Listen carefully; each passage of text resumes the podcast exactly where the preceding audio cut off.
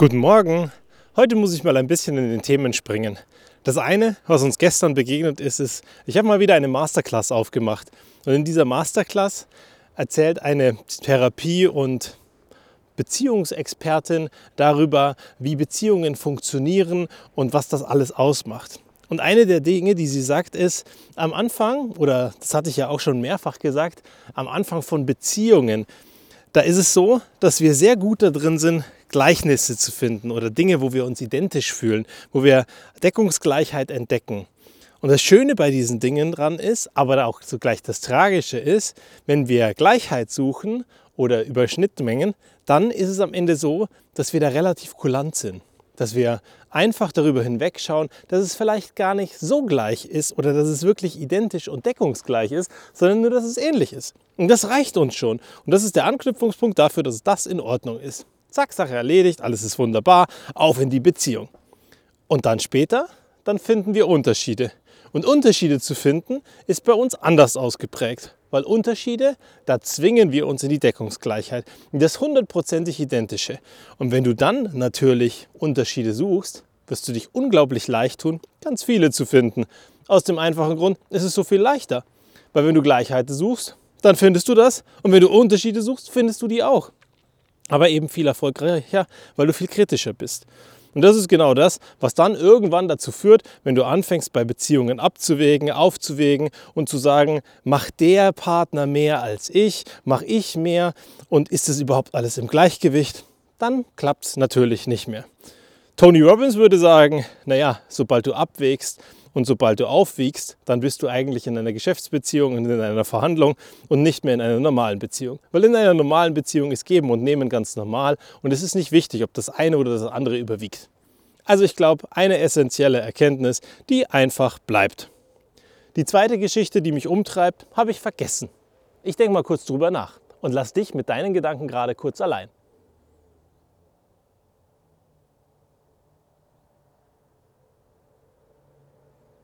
Und dabei erwische ich mich, dass ich gar nicht nachdenke, sondern dass ich einfach genieße, dass die Sonne scheint. Manchmal ist es eben so. Manchmal sind diese Tage da, wo man sich was vorgenommen hat und dann findet man es nicht wieder. Wie geht's dir damit, wenn es dann einfach weg ist? Eine Geschichte wäre zum Beispiel, du läufst zurück, wo du es verloren hast. Weil wenn du es auf dem Weg vergessen hast, vielleicht fällt es dir dort wieder ein. Neurologisch gesehen kann das tatsächlich passieren. Also läufst du zurück und findest es wieder. Ich habe mich umgedreht und beim Umdrehen ist es mir dann tatsächlich wieder eingefallen, was ich noch raushauen wollte. Ich weiß nicht, ob du Human Design kennst.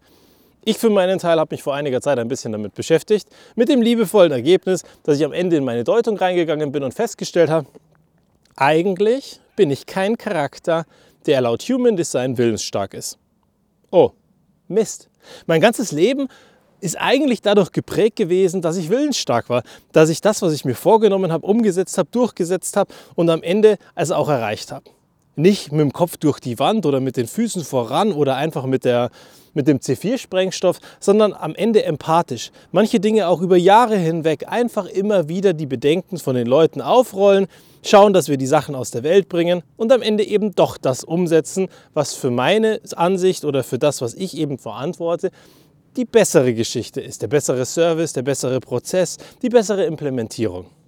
Und dann finde ich raus, hey, willensstark bist du laut Human Design nicht, also bist du eigentlich eine Marionette, die sich verstellt, ein komischer Handlungsclown, der über Jahre hinweg reinkonditioniert wurde, dass er sich so verhält, wie er sich verhält.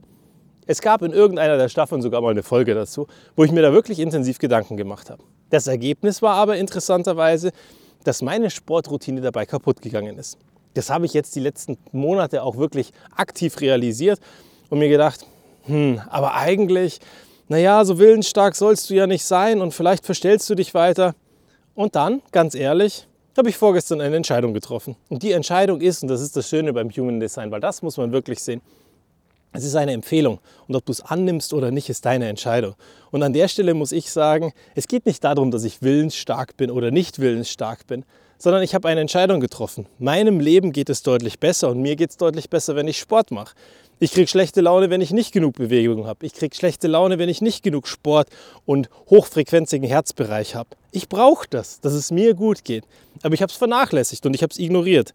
Und das Ergebnis war, dass ich an vielen Tagen dann doch mal leichter reizbar war, ein bisschen grummelig war und gar nicht wusste, was los war. Und vor allem, dass die Energie so langsam flöten gegangen ist. Mit jeder Woche, die du darauf wartest, dass Energie zurückkommt, wird sie eigentlich nur weniger. Weil es ist dieser schmale Grat, wo du sagst, heute muss ich aufstehen und anpacken oder heute brauche ich nochmal einen Tag, um mich zu erholen, um dann morgen anzupacken. Also habe ich vorgestern die Entscheidung getroffen, egal was passiert, wenn um sechs Uhr der Wecker klingelt, stehe ich auf und mache Sport. Wie auch immer der dann aussehen mag, entscheide ich dann situativ. Hör in mich rein und schau, was ich mache. So war es vorgestern, nein gestern, zum Beispiel einfach nur ein ganz normaler Sport-Workout, der schon mit Power war, aber einfach so ganz normal ein hochintensives Intervalltraining. Heute war es dann Kickboxen. Es hätte genauso gut sein können, dass ich mich heute Morgen hinsetze und eine Runde meditiere.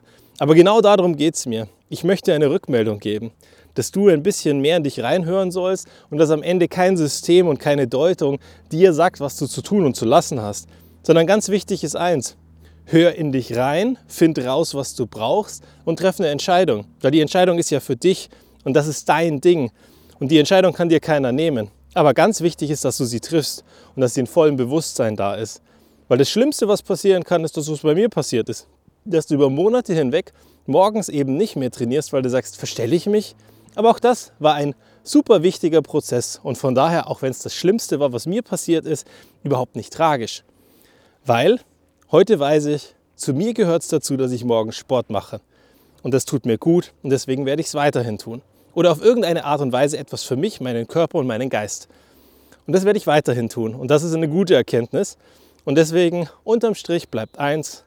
Tragisch ist es nicht, wenn du scheiterst. Tragisch ist es nicht, wenn du hinfällst. Tragisch ist, wenn du nicht wieder aufstehst. Bis zum nächsten Mal.